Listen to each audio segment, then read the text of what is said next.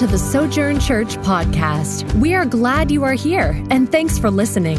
As a church, we exist to exalt and enjoy the supremacy of Jesus Christ in all things, equip the saints, and extend the gospel to all people by reproducing disciples and churches for the glory of God. More information about the life and mission of Sojourn Church can be found at sojourntulsa.org. That's S O J O U R N Tulsa.org. Well, it is uh, good to be back with you guys. Um,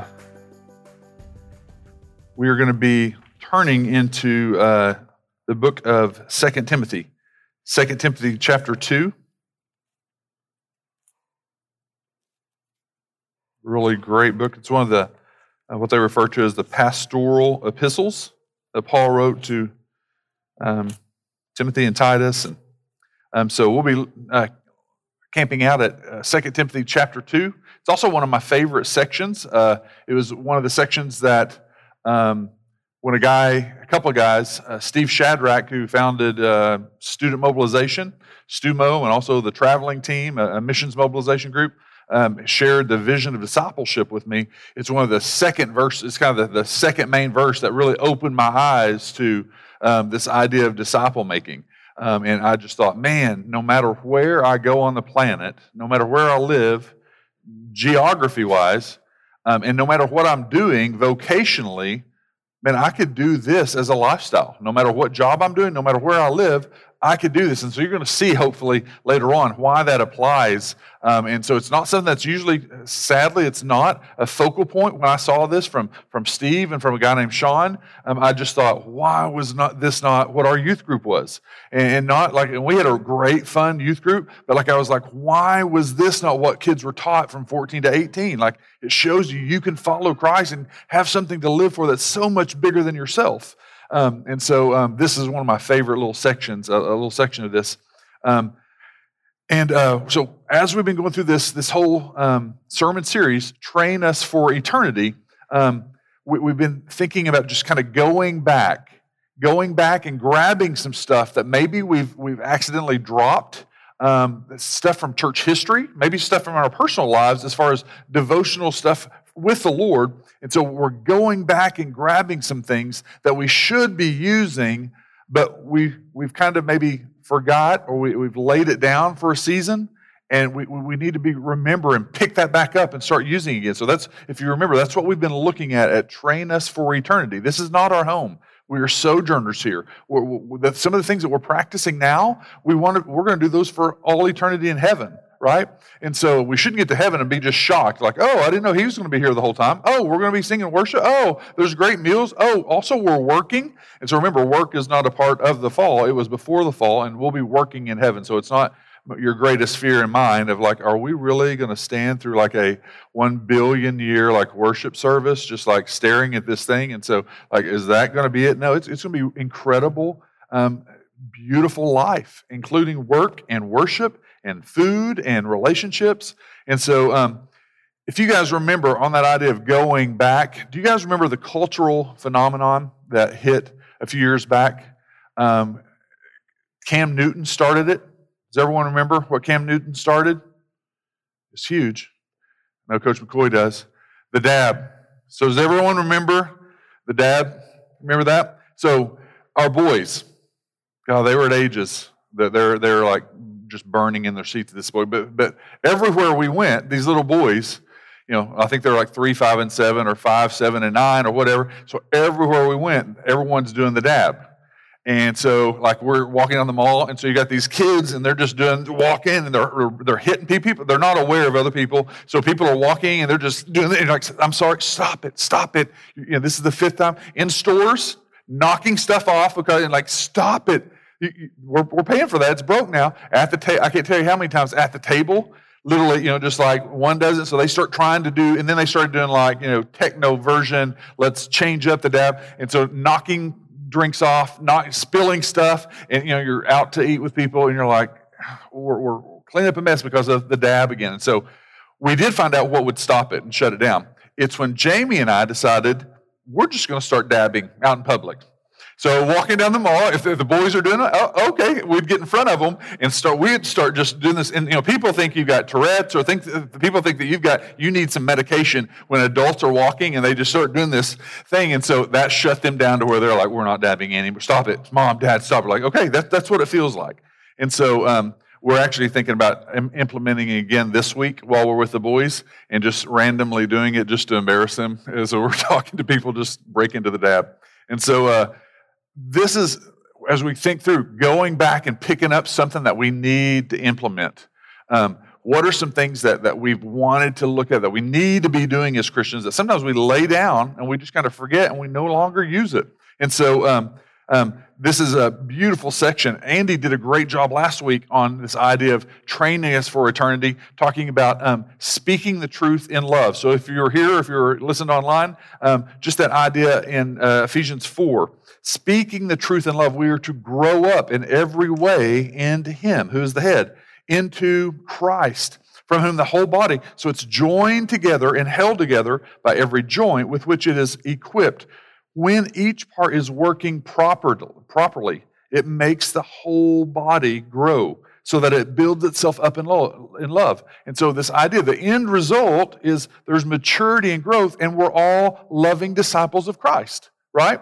Um, and the, the way that works is if every individual part of the body performs its function. And so that doesn't work. Um, Andy uh, brought this out in, in, that exhortation from Paul. Um, that I think the statement was, "You can have all the right body parts available." So think through that. All the right body, body parts are here, but be in a coma. So think through that medically.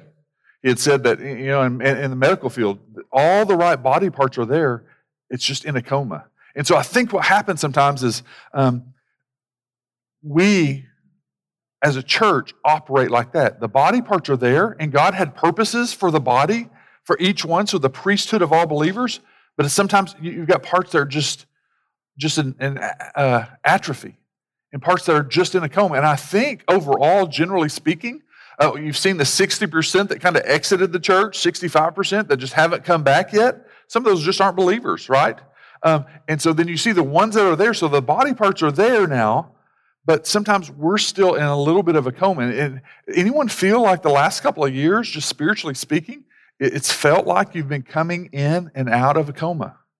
Just maybe like, you know, maybe maybe there's some light and we take a couple of steps and then it's like kind of just this you know, another situation, another more bad news from media, more bad news from the government, more bad news from the world, more bad news from uh, you know medical stuff going on. So we had all these things. This coma may have been induced by several factors. So so COVID, obviously, a, a global pandemic, the cultural reactions to COVID, because in some parts it wasn't as bad as others, and so just the cultural reaction. Some people may be overreacting, some people underreacting, some people don't know what to do in the middle. Just our cultural reactions, political upheaval race and ethnicity upheaval, uh, church and corporate scandals. We've seen uh, leader after leader after leader fall. What does that do for young people, uh, even people in their 20s, but even younger than that, when you see these people that have these high positions, supposed to be leaders that we're pointing to, and they keep falling and falling and falling?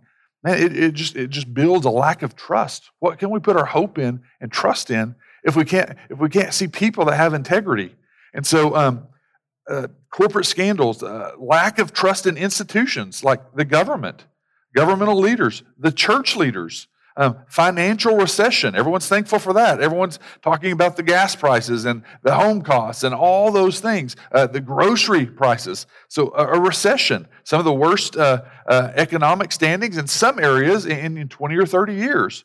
Um, and so, all of those things, it creates a lingering, subtle erosion at our thoughts of stability and our views for the future. And so, we need hope. And we, we can't just hope for hope um, we, we, need someone who provides hope. And so that's why we, we, this idea of training us for eternity was let's, let's go back to the basics.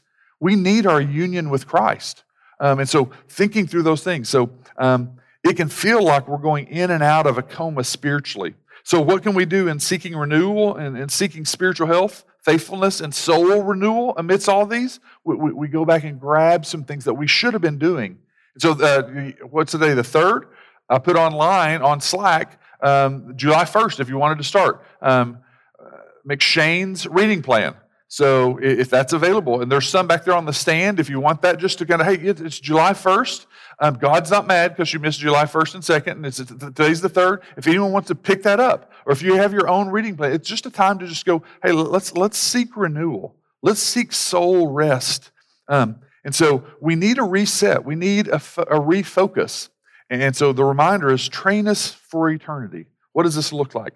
Um, we looked at those aspects of know yourself and know the Bible. And I think maybe later on today, I'll bring out how where we're at now, um, why that mattered to, to get that first out there, to get that idea of know yourself, be aware of yourself, and how the doctrines apply in your life. Also, we talked about soul health, spiritual renewal found in Sabbath rest that we learned after a couple of weeks. Oh, Sabbath rest is in all that Christ accomplished in my place. Um, we looked at biblical growth and maturity through intentional, loving truth, um, being biblical and loving. And Andy tied in with that for the body of Christ in Ephesians. So, so how do we do that? What does that look like?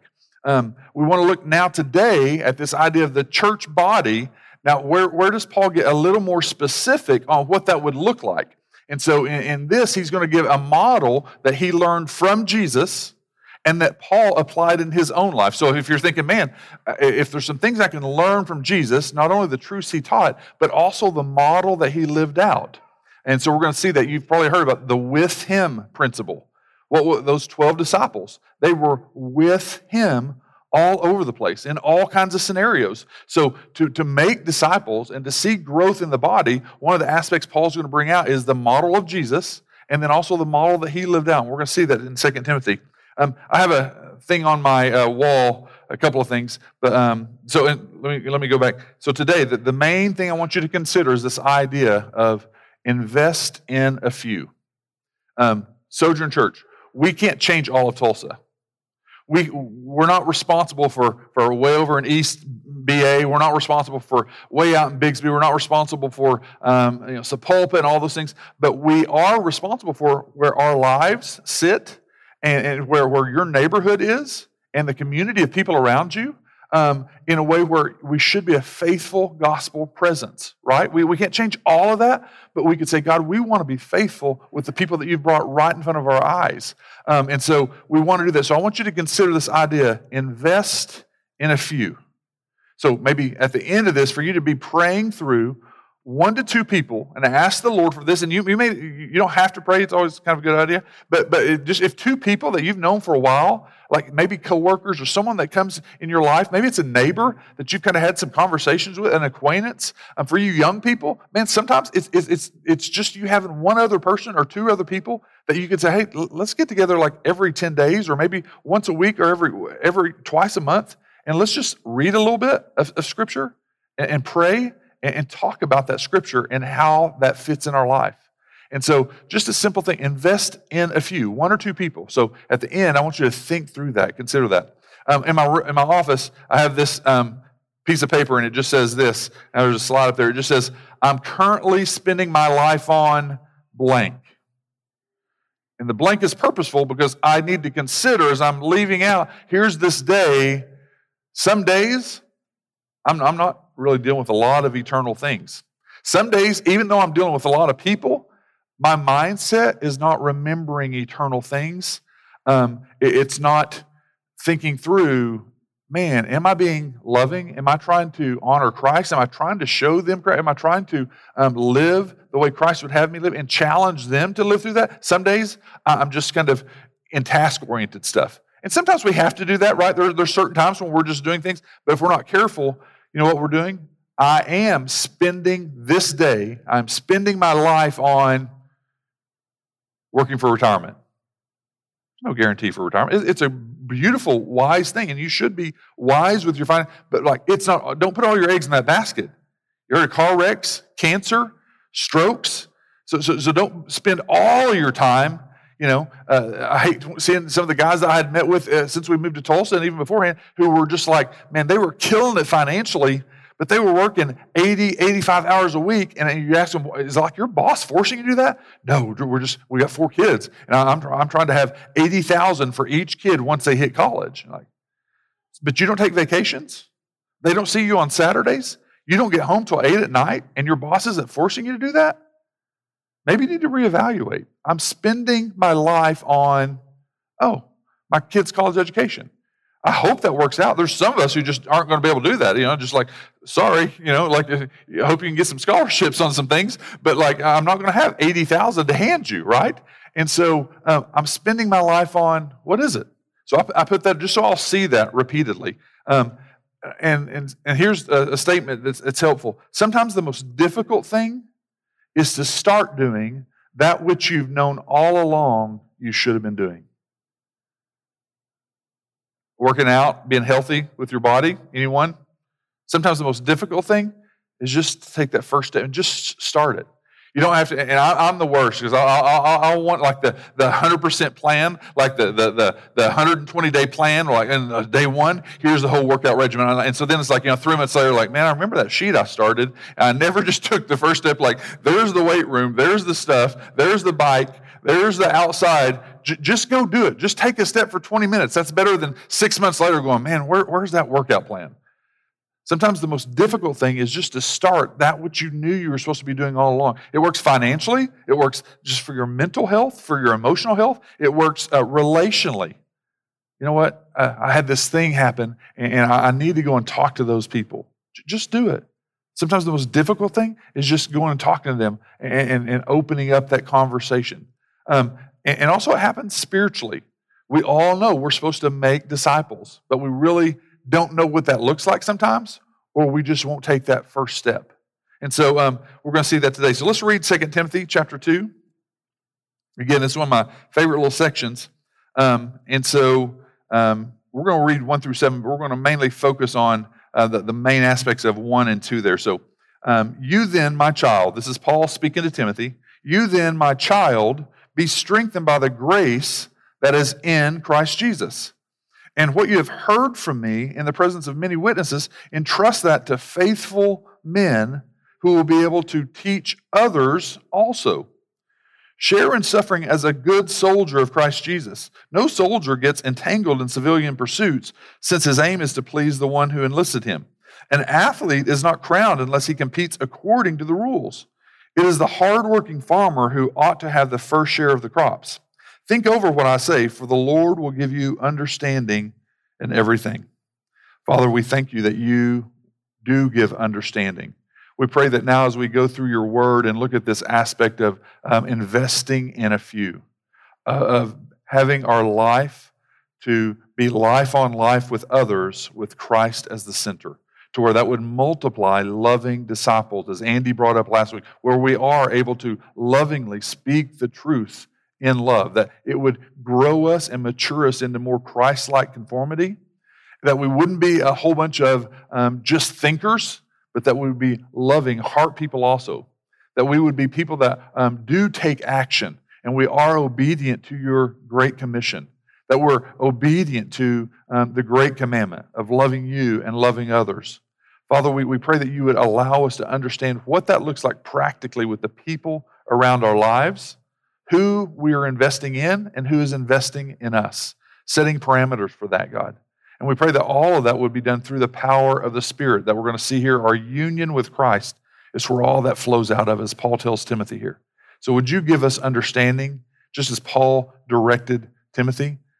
You said that you would do that. And so we trust in you for that. In your name we pray. Amen.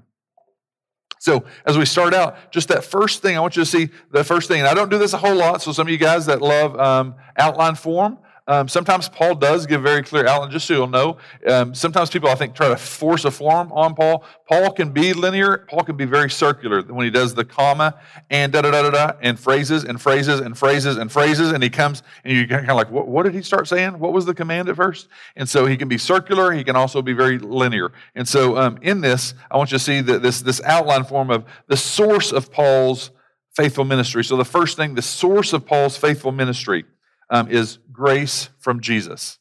So as you look at that, notice what he starts out there. And, and the first thing under that, that main heading um, is the first point is intentional love and intimate relationship. Notice Paul says, You, Timothy, my child. So that, that's a term of endearment. That's a term of intimacy. So Paul was not the father, actually the biological father. Paul was never married. Um, he didn't have children. So uh, most scholars believe that Timothy was either a couple of different ideas that he was saved as he went and he, as Paul and his crew traveled in and was preaching the gospel in Ephesus or one of the surrounding villages. Timothy and his mother and grandmother gathered in those crowds. Here come Paul and the church planters. They preach the gospel. Timothy gets saved his mother and grandmother had been teaching him the, the Hebrew scriptures, and so God used that. What was missing out of the Old Testament? Jesus. Paul comes in and says, Hey, all those things that you've been keeping, all those things about forgiveness of sin, all of it was revealed in this guy just a few years ago, Jesus who died on the cross. Timothy gets saved from that. And so, either through Paul's ministry there or through um, after Paul and them come through, um, it may have been as a church was planted, Timothy was involved and, and heard the gospel preached there. And so, Paul is, some people say, is specifically Timothy was in the crowd, probably a teenager at this point, and that he got saved because Paul has a very close relationship with him, and there's a lot of intimacy. So they believe that he was his spiritual father, and just meaning like in the faith, that's my spiritual son. So, so notice there, there's some intimacy, there's some closeness, there's care there. He, he doesn't view Timothy as, as a product, he doesn't view Timothy as something that will benefit him.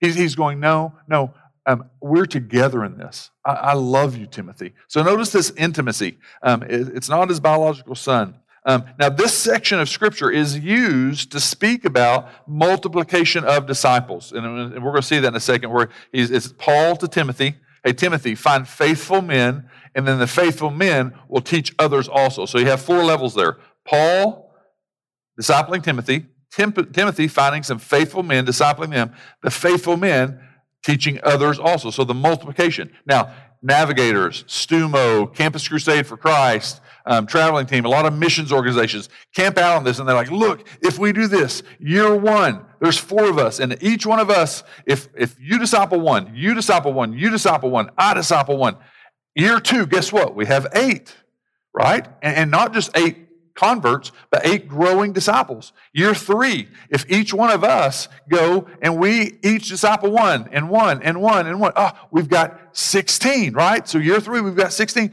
So it works um, in, in the numbers area.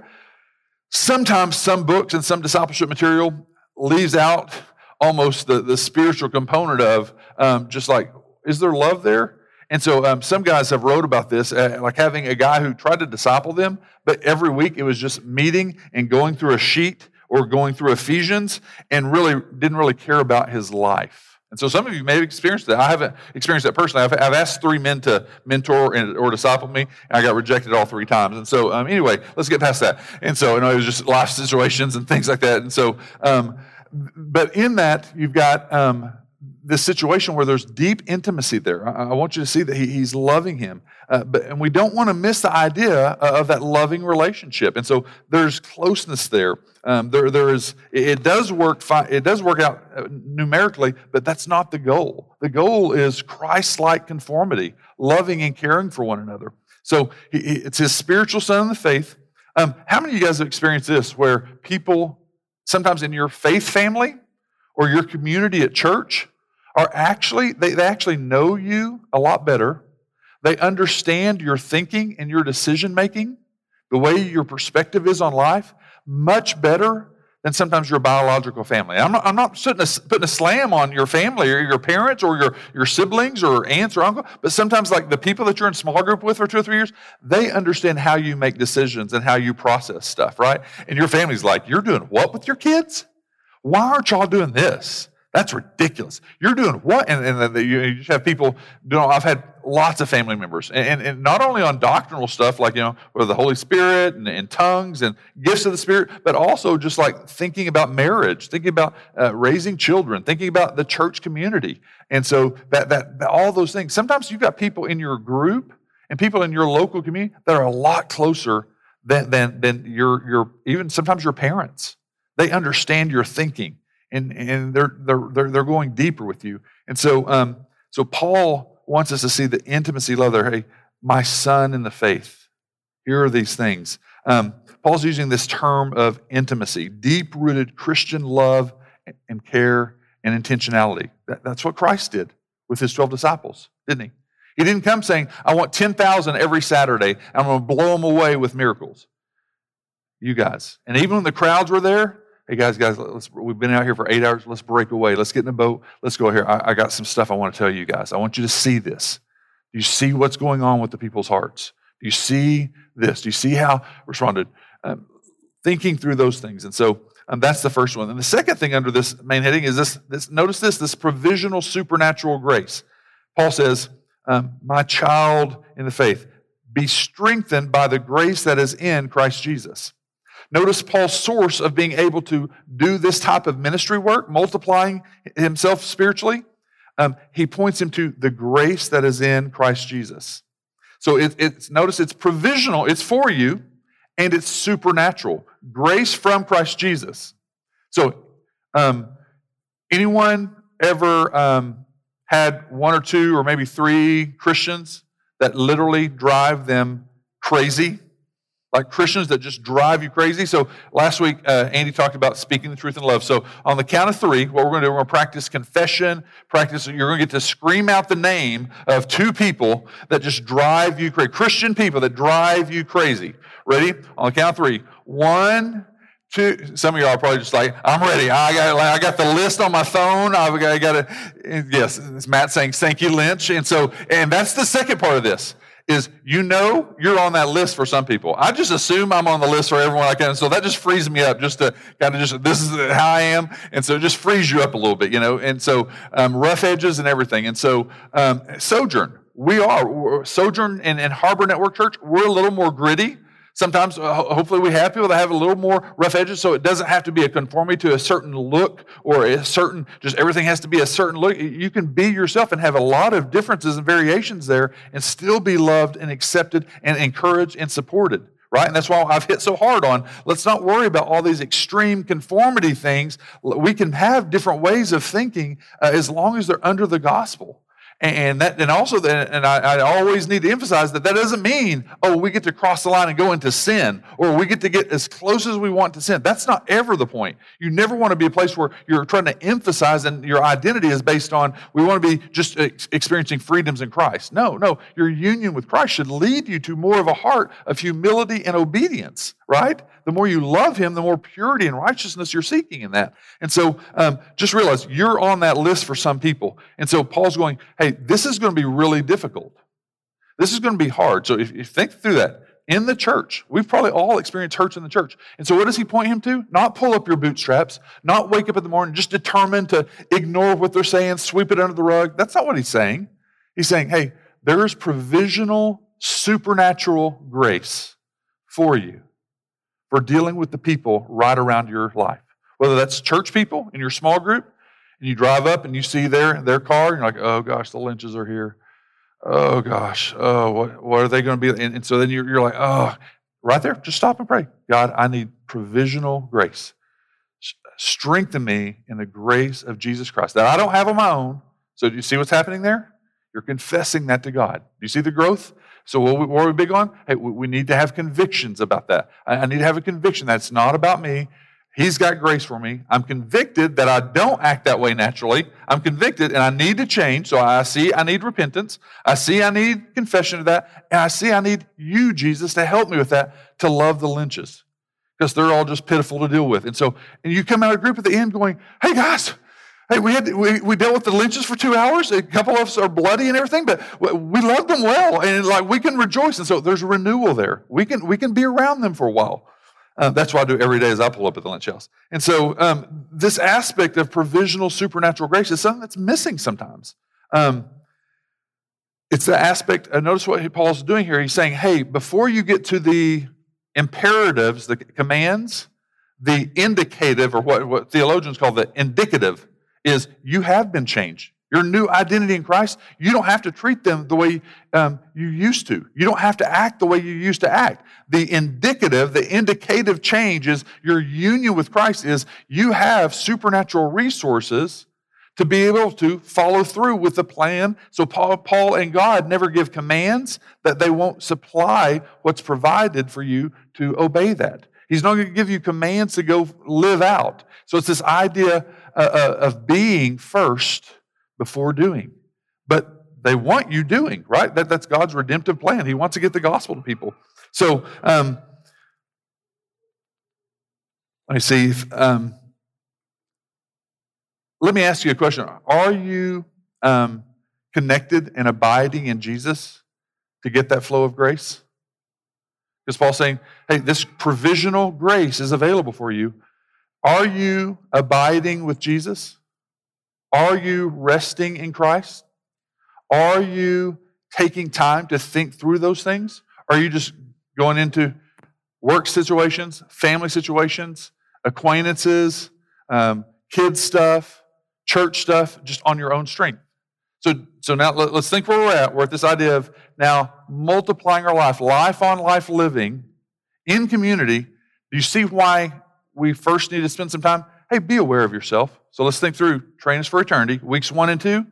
Be aware of yourself and how the doctrine applies.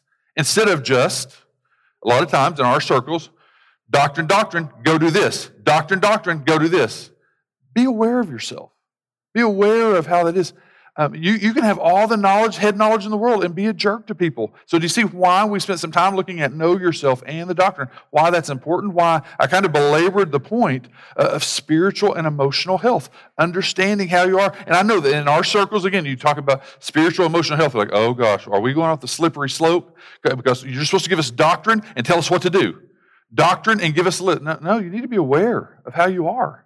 Because if you're going to live this out, what, what, hey, Paul to Timothy, Timothy to faithful men, faithful men to others also, if you're going to live that out, you can't do it. You can't do it on your own. I actually giggle with college guys when they would think, oh, yeah, yeah, I've been a leader in everything. I can go do this. Uh, you show them the vision of making disciples. like, I want to live my life that. And like, I got five guys on Monday. I got five guys on Wednesday, five guys on Friday. And you're like, you're going to fail by the second guy on Monday probably. He's going to hurt your feelings. He's going to say something. You're getting fight with him. And like now you're out of discipling because you had one relationship problem. And so you can't do it on your own strength. And we, we, we need to remember, be aware of yourself. Secondly, do you see why learning what Sabbath rest is and why that's good for your soul? Try, try to do this lifestyle on your own personality or your own strength or your own ability. A lot of church leaders, they, they, they want to build the church off of their personality, their, their speaking ability, their whatever, their, their, their, their um, programs and systems and all those things. And so, again, it's the, the, trellis and the vine. The vine is the living thing. You, you need some structures in there, the trellis, but you want to be a living thing connected to the Holy Spirit that He's guiding. Jesus is changing us, not, not the trellis. And so, we had to think through um, learning to rest in Christ. It's essential as a rhythm that God set forth for us. Do you see how learning and being reminded about abiding in Christ, our union with Christ? So, so we were going back and grabbing stuff that we, we, we look over. Be aware of yourself. Know yourself and how you're applying doctrine. Do, do, are you resting in Christ? Are you abiding in Christ before you go do these things? Because if you're trying to do it on your own, strength, it's just not going to work. And so I hope you see the reason for that. So, so Paul's main point there is if you skip all those aspects and you go try to do ministry without being dependent and connected to the source, you will not produce the right fruit. So remember John 15? Abiding in Christ. Here's the fruit that's produced. So do you ever see churches? Seems like they're just doing a whole bunch of stuff. And is it producing disciples? Loving disciples who, who truly care about each other, who may disagree on a number of things, but they can still love one another? And disagree and grow and all those things. So that, that's what he's wanting there. And it multiplies. And you're multiplying loving disciples through that. Again, kids, wherever you live, whatever school you go to, wherever job you go to, you can make disciples. Um, you can live this out. Wh- whatever place, geography, location, or vocation, you can do this, whether that's anywhere. And so, um, so now let's look at that. So Paul's pointing to the source, grace in Christ Jesus. Now let's look at the model that he brings up there in verse 2. What you have heard from me in the presence of many witnesses, entrust that, so there's your verb, entrust to faithful men who will be able to teach others also. So you've got four levels there, like I brought up. You've got Paul to Timothy. You've, you've seen me. You saw the way I reacted. Hey, you've seen me in a whole bunch of stuff. In fact, in fact, in 2 Timothy chapter 3, like a, chapter later, Paul, Paul goes on like, hey, Timothy, we've lived life together, right? Um, he said, um, it's, so it's the same book, and he says in verse, in this is chapter 3, verse 10, he says, You, however, have followed my teaching, my conduct, my aim in life. What, what if for a year, just, just take that little aspect, those words of Paul right there, just those words, and you tied yourself to one person and you, you said, Man, you have followed my teaching, my conduct, and my aim in life. And just that right there, that's a lot.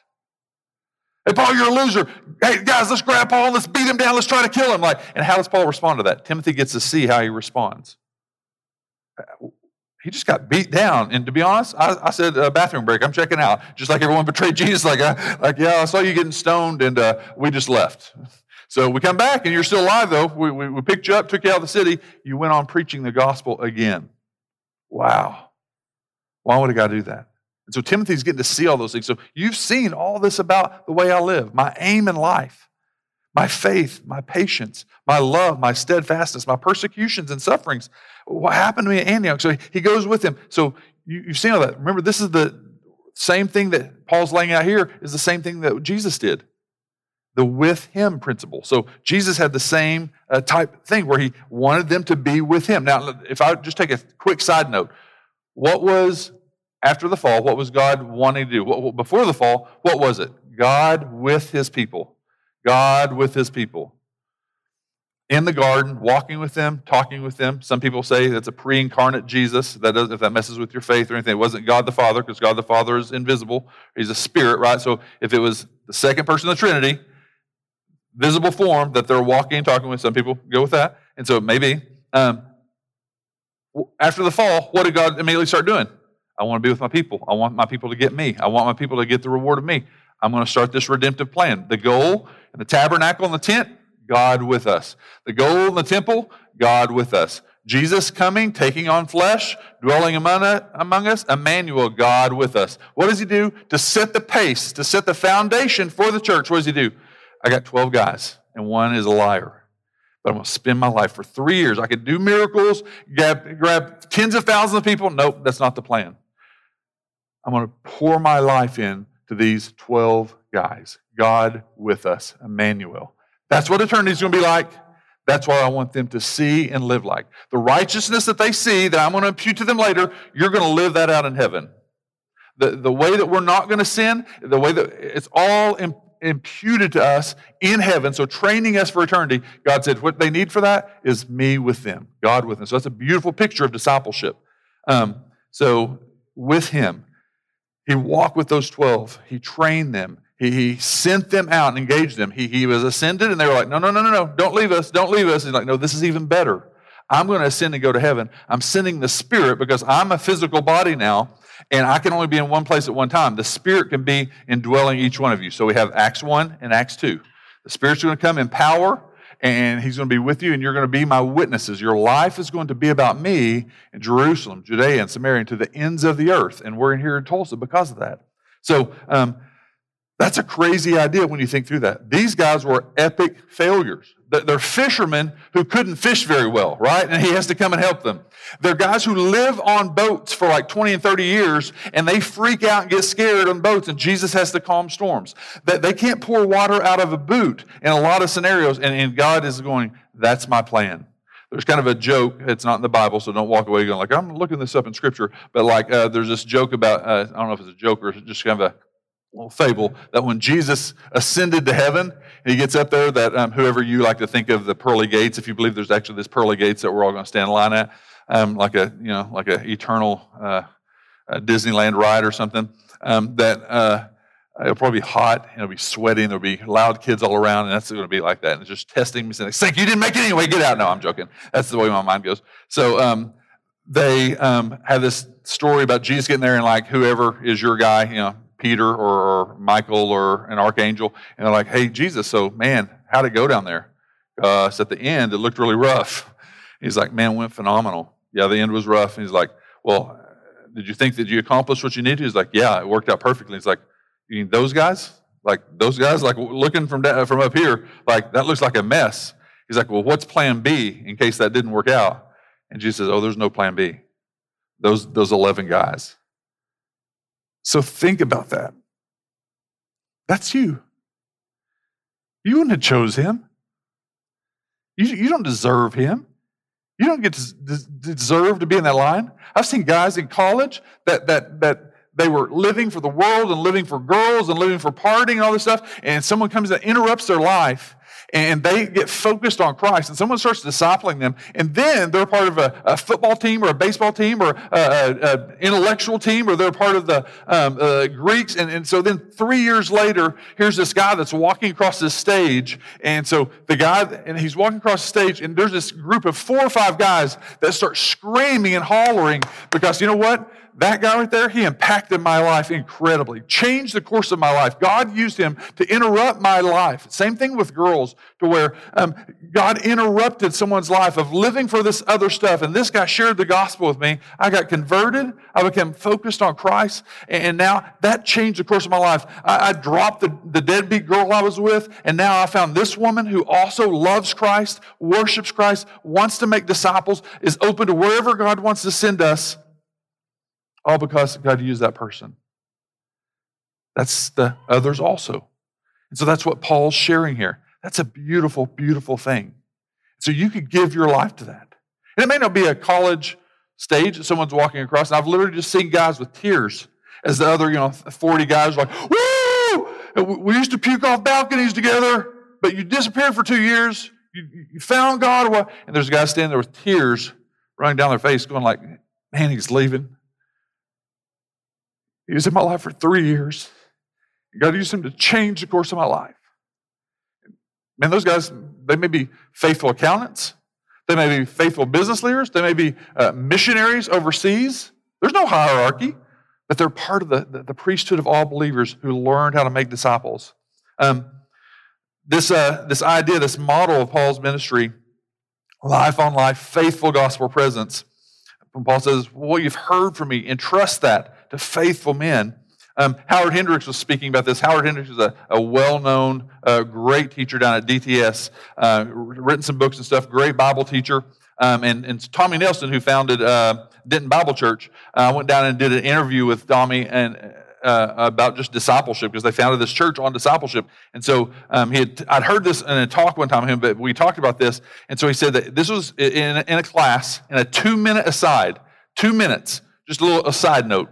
And, and, and Howard Hendricks just said, Hey, so what was the goal of the Father and the Son, really, and the Spirit?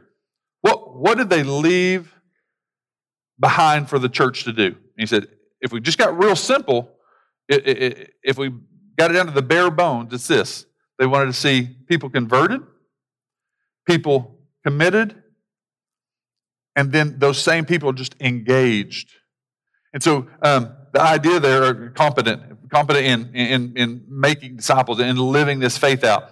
And so he said, if you were to take a helicopter and drop out four people, six people, anywhere in the world, you just drop them out, would, if you come back in five years, would they share the gospel with people, see people saved?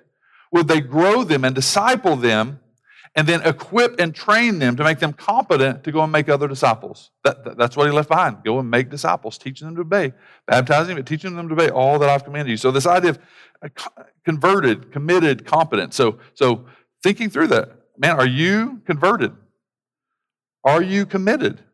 Are you competent? What if a church, instead of just having, so, so programs having a Wednesday night thing is fine, that's good. When churches began to fill up Monday night, Tuesday night, Wednesday night, Thursday night, Friday night, Saturday, with just a whole bunch of busyness, and it's not producing disciples like that. It's just another event where we go and stand at a table and hand something off or do something. Those, those are okay if they're your 10 or 15%, but the other part of your church is truly committed uh, growers in the, in the depth of what it looks like to, to understand Christ and to love Christ and to worship and to, to learn how to make disciples. So, are you committed to that type of faithfulness? Are you competent? You have a posture and a place for spiritual nourishment? Look in Ephesians 2. Beautiful synopsis in uh, 2 1 through 8. Um, but, you know, so, you know, this famous section, all this is the, this beautiful work of God, but notice what it leads to. It leads to this idea of being competent, equipped. So it, it covers all three of these. So, first, conversion, and then committed, and then competent to do the works of God. So you were dead in your trespasses and sins in which you once walked. You were like everyone else in the world. But God, verse 4, being rich in mercy because of the great love with which He loved us, even when you were dead, He made you alive together in Christ. It's by grace that you've been saved. And he raised us up. So this, this future um, element here, he says, this is not of your works, so that no one could boast. So it's not a result of works, for we are his workmanship, created in Christ Jesus. And if you go back to that other part that I just talked about, he made you alive. That's tied to that. That made you alive was a supernatural work of God. Holy Spirit comes and breathes new life, opens your eyes, and, and along with that package of breathes new life, I'm going to stick with you. I'm going to stay with you. Abide with me. I'm going to stay with you, and I'm equipping you for works that I have prepared for you. All, like Andy talked about last week, the, the, the works uh, that every individual part working and doing its function, which God prepared beforehand that we should walk in them. 2 Timothy 3 16, 17. So all scripture is breathed out by God, profitable for teaching, reproof, correction, and training in righteousness so that the man or woman of God may be complete, equipped for every good work. So you see, there's this idea of being converted, being committed to Christ and his body and, and God's word, and then being competent and equipped, living this out. Um, so, so that's the model of the gospel ministry. Um, he says, now here's where he gets into the, um, the idea of the, the the uh, intentional process, the vision of disciple making. So, so this is really easy. Again, here's Jesus with his 12. It, it doesn't make sense. I still today go, I, I, think there could have been a better plan. And God goes, Oh, really? Let's sit down and talk about that. You're saying I'm wrong? It's obvious it's the most wise thing that Jesus could do because there was depth there. It, was beauty there. It was not just people lining up, it was people who were in love with him. That's why people follow Jesus, because they fall in love with him. And so it's that picture of the four levels. Now, it does work for numbers' sake, but what you want is qualitative spiritual health. So uh, if you're meeting with someone, having one or two people that you're uh, meeting with, it's always to the point where it's not just one person pouring in, there's always mutual reciprocal growth going on. Every single person, it could be a 19 year old or 15 year old kid that you know, you're just like, oh my gosh, they are a complete mess. Like 10 out of 10 horrible decisions, and like, oh, wow, that was something of beauty. That was a great, beautiful thing that you just said there. God uses that. And we should stay in that humble form where we're not going like, oh, they're a mess, they're pitiful, they've still got all these sins, so I'm not going to meet with them. No, that, that's why you're in their life. That, that's why God wants you in there, right? And so I can't tell you, I, I would do these, I used to do these things where I would do like a two day um, discipleship training. And so every time we'd have, we'd do them, would have, and especially specifically women would come and they, they, they just respond quicker than men. Women would come, Sankey, I'm convicted about this. You're right. I, it's like I said earlier, something that you, you should have been doing all along. I know I should have. I just never knew how, didn't know what steps to take. I'm going to do I want to do it. I was like, okay, here's some steps. Pray, ask the Lord to bring that. Then, biggest step is you, Lord brings this, these two people to mind, you know, Sam and John. You have to go talk to them. You have to go to, you know, Sam and John probably going to levitate and float over to your house. And so you have to go and talk to them like, hey, uh, and you could say, I gave them like 10 examples of ways to introduce that because it's kind of awkward. Um, but just like, hey, uh, man, I really want to grow in my depth and understanding of God's word. I, am really wanting to grow in my Christian walk, and I just feel like I, I want deeper community. Hey, would you be willing for just, just six months? And you just give them an out because six months is you you could do three months. Uh, but for six months, would you like to get together? I've got this little book, don't don't do you know systematic theology or something. Some small book, or like, hey, could we just read the, the book of John? And literally, we're just going to read it, uh, just one chapter, and then on Thursday, we'll meet together and we'll discuss what we saw in it, what stuck out to us. We're going to read that together, and then we're going to pray for a little bit, and then we're going to talk about how our life is probably not fitting up and how Jesus needs to change us in that. Could, could, would you be willing to do that? Is that hard? Women would do it. Like 99 out of 100 would do it. Guess what happens five days later? Sankey, I went and met with this girl, and she's a mess. Oh my gosh. She has, did you know that she is, she's staying up late with her boyfriend? She, she stays over her boyfriend's apartment till like 2 a.m. So I, was, I just told God, I'm not going to meet with her anymore. What? Did you expect Jesus? You, you, you, think you're going to meet with Jesus? No, no one's perfect. The reason that you're in their life is to see this conformity growth, and it takes time. And the hardest thing about discipling is not setting your own expectations that, for them in time, especially time sensitive. Um, that, that God doesn't have because He sure is patient with you, right? Man, and wait till you get teenagers. You think you just tell them one or two times that they should, they should learn this, right? And then you're like, hey, how patient are you with me this many years later? And so being graceful with that. So these four levels. And then at the very end, so I hope you see those four levels. So again, that, that push for you, consider Jesus' model, Paul's model, and investing in a few. And then notice what he brings at the end. He gives them this, this picture here, Paul's reminder of the process. And I put this up there. This will cost you. Um, Paul goes right. So after this, you're like, oh man, thank you. I'm sold. I want to invest in a few. I'm going to pray about that. I'm gonna, better read on. Because he says, no soldier. Ooh, why does he use a soldier and a farmer, a hardworking farmer, and an athlete? No, no soldier gets entangled in civilian pursuits since his aim is to please the one who enlisted him. An athlete, his second example, is not crowned unless he competes according to the rules. Um, the hardworking farmer ought to have the same share of the crops. Think over what I say. The Lord will give you understanding. So, why does he use those? What percentage of Americans are interested in being soldiers? Know any? Not a whole lot, right? What, what percentage of Americans are interested in being farmers? A lot of colleges pointing people that direction. You know, we got, we got lots of wide open land up there. Just go north. No. How many people make it to an Olympic or professional athlete level? Less than 1%. So, extreme discipline, learned repetitive obedience, painful sacrifice, practice regimen, appreciation for patient gratification. Paul applies that expectation to the growth of the church, to discipling and maturity in the church. You, you, want, you want to do this, Timothy? You want to entrust this to faithful men? You want to find some faithful men? You better think through. This is, this is the expectation that you better have. It's going to be difficult. It's not for the faint of heart.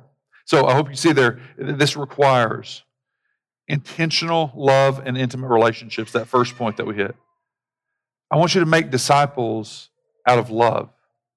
I want you to love people, not, not just use them as a product. And I've been around some guys in discipling ministries where they, they, they were more proud of their downline and the 50 people that they had influenced or whatever, and, but they couldn't even remember some of their names. Um, provisional supernatural grace is there for you. It takes faithful gospel presence being with them in their life. Um, intentional living, the process of faithfulness. So, again, back to that thing we started with. Sometimes the most difficult thing is to start doing that which you've known all along that you should have been doing.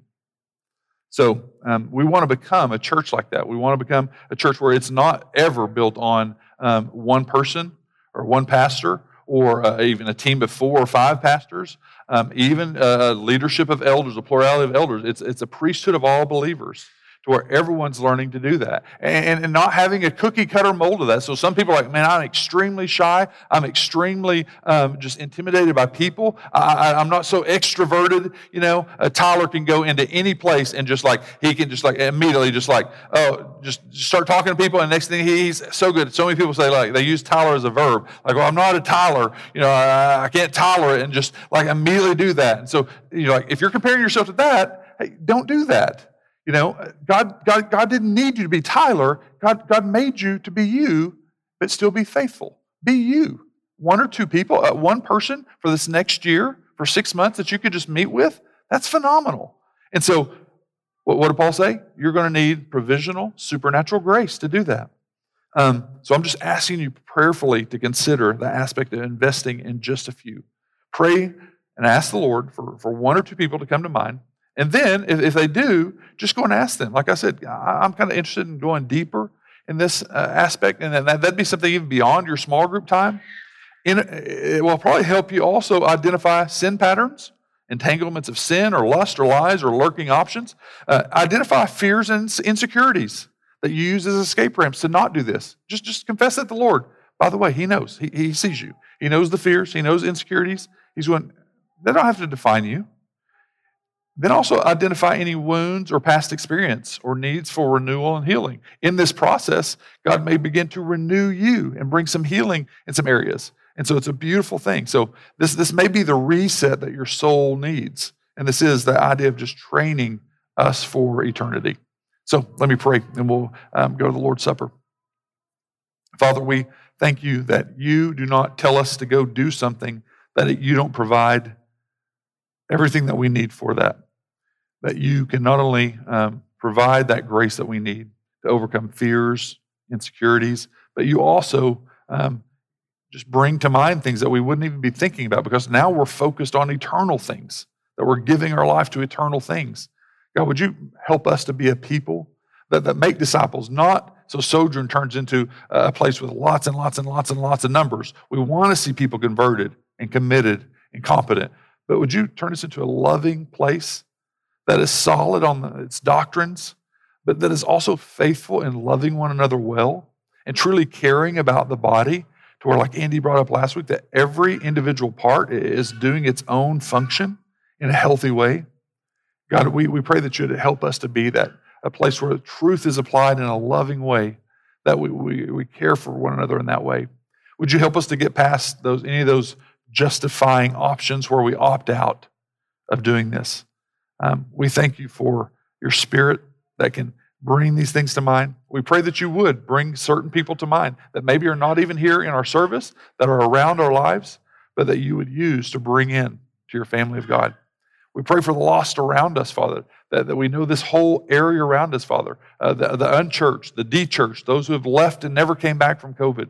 Um, we pray that you would allow us to have a heart for that, a vision for that. Not a vision just for number's sake, but, but a picture of a grand and glorious um, body committed to Christ. We thank you for that as we enter the, the Lord's Supper. In your name we pray. Amen. So if you're um, here with us and, and you're going, I, I really feel like, man, this is something that I really want to grow in, please feel free to text me or call me if you want some. I have tons of different books that we've used before, um, just uh, simply just Bible stuff. Um, I, want to I want to tell you guys uh, openly. Um, this has been a huge thing. So twice I'm sitting in Starbucks. So we don't have internet, thankfully. Uh, I mean, it's been bad and good. So we don't have internet. So I'm in Starbucks, and twice I just literally break down people are sitting there and you know they're, they're, celebrating all the stuff and all the banners are up and all this stuff. And here i am sitting here in the corner of my laptop because we don't have internet at the house. So we just moved in and we're living in boxes. And um, just because I mean um, this has been this is what jamie and i spent like 15 17 years of our life. And now we got a church planting thing and this is it'll be exactly it. And then it's like all the church people were way down here and so we, I, I, want to confess to you, I feel like I haven't done a good enough job in that. I want, I, I love you guys. Uh, just, and I feel like we can, we need to get back to that.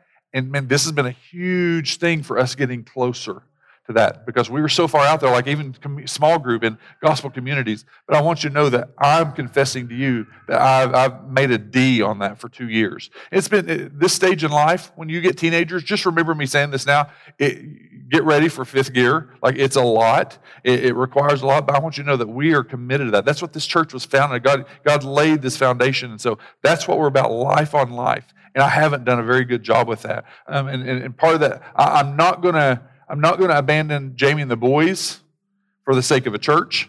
And because that doesn't work out well, then you lose both of those. And there's, there's lots of books on that. But I want to let you know I'm saying, God, I want you to do this inside us. And I'm committing myself to that again. And so I'm so excited. And so literally breaking down twice. And you, some of you guys were popping up in mind. And people, two different times, I'm just breaking down in tears. And I know people are just looking at me like, hey, who's the weird guy over in the corner just breaking down in tears crying?